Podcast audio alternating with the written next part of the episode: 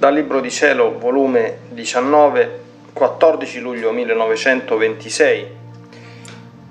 Come Gesù teneva preparato il regno della sua volontà nella sua umanità per darlo di nuovo alle creature. Tutti gli interessi divini e umani stanno in pericolo se non si vive nella divina volontà.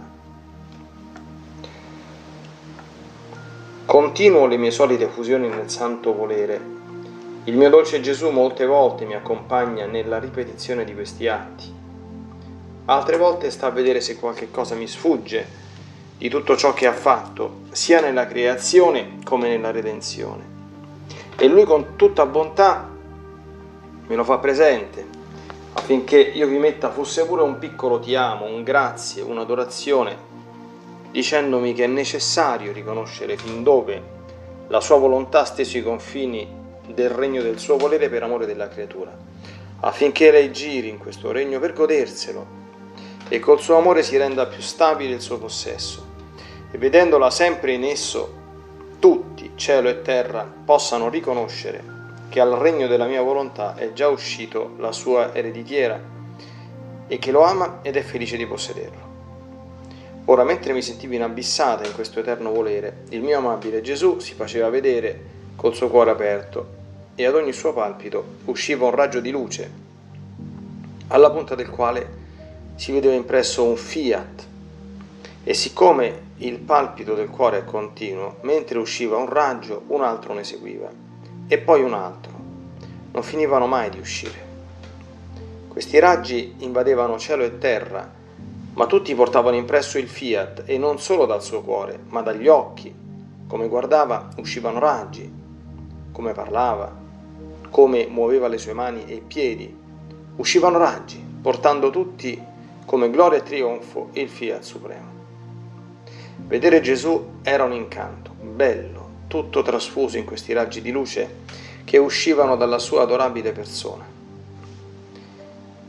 Ma quello che metteva la sontuosità, la maestà, lo sfarzo, la gloria, la bellezza, era il fiat, la sua luce mi eclissava ed io sarei stata secoli innanzi a Gesù senza dirgli nulla, se lui stesso non avesse rotto il silenzio dicendomi, Figlia mia, la perfetta gloria e l'onore completo alla mia volontà lo diede la mia umanità. Fu proprio nel mio interno, nel centro di questo cuore, che formai il regno del volere supremo. E siccome l'uomo lo aveva perduto, né c'era speranza di poterlo acquistare, la mia umanità lo riacquistò con pene intime ed inaudite, dandogli tutti gli onori dovuti e la gloria toltagli dalla creatura, per ridarlo di nuovo alla creatura. Sicché il regno della mia volontà fu formato dentro la mia umanità.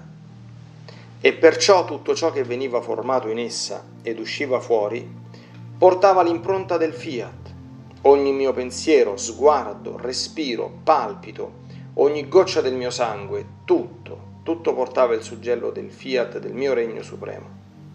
Questo mi dava tanta gloria e mi abbelliva tanto che cielo e terra restavano al di sotto e come oscurati innanzi a me, perché la mia volontà divina è superiore a tutto e mette tutto al di sotto di essa, come sullo sgabello. Ora, nel giro dei secoli, io guardavo a chi dovevo affidare questo regno e sono stato come una madre pregna, che spasima, che si duole, perché voleva partorire il suo parto e non può. Povera madre, quanto soffre, perché non può godersi il frutto delle sue viscere, molto più che avendo maturato questo parto e non uscendo, la sua esistenza è sempre in pericolo. Più che madre pregna sono stato per tanti secoli. Quanto ho sofferto come ho spasimato nel vedere in pericolo gli interessi della mia gloria, tanto della creazione quanto della redenzione, molto più che questo regno lo tenevo come in segreto e celato nel mio cuore, senza neppure avere lo sfogo di manifestarlo.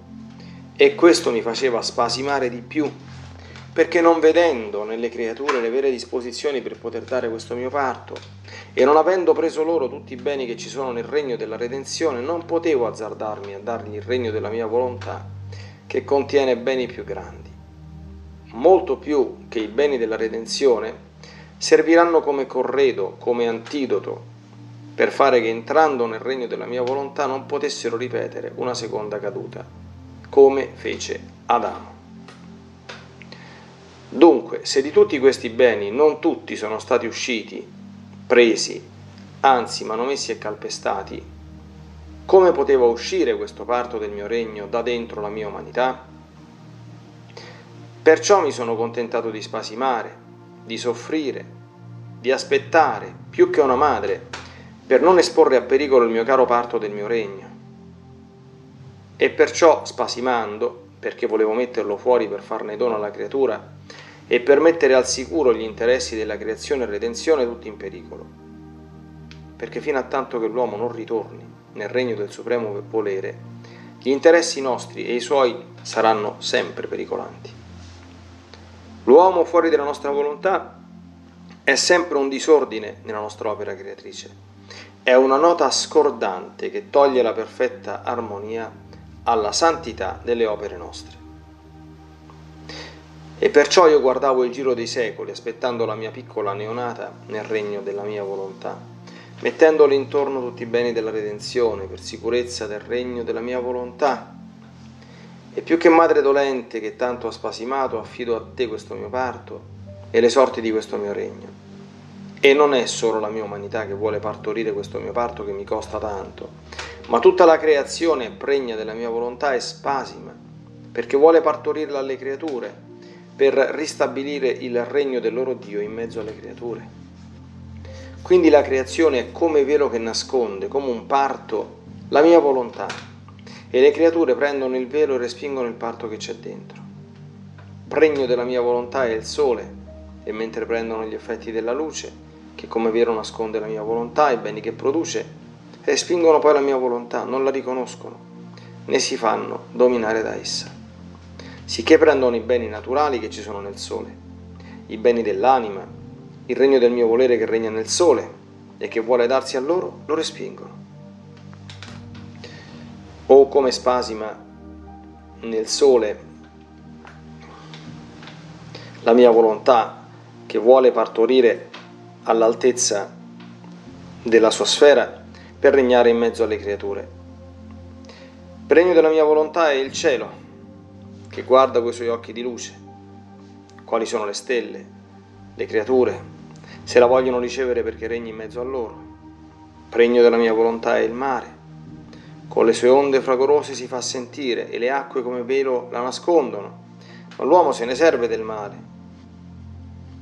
Prende i suoi pesci e della mia volontà non se ne cura e la fa spasimare come parto represso nelle viscere delle acque sicché tutti gli elementi sono pregni della mia volontà, il vento, il fuoco, il fiore, la terra, tutta. Sono tutti veli che la nascondono. Ora chi darà questo sfogo e sollievo alla mia umanità? Chi romperà questi veli di tante cose create che la nascondono?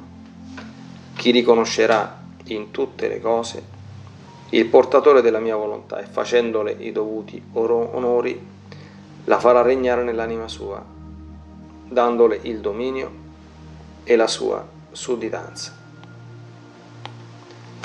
Perciò, figlia mia, sii attenta, da questo contento al tuo Gesù, che finora tanto ha spasimato per mettere fuori questo parto del mio regno supremo. Ed insieme con me tutta la creazione, come un atto solo, romperà i veli e depositerà in te il parto della mia volontà che nascondo.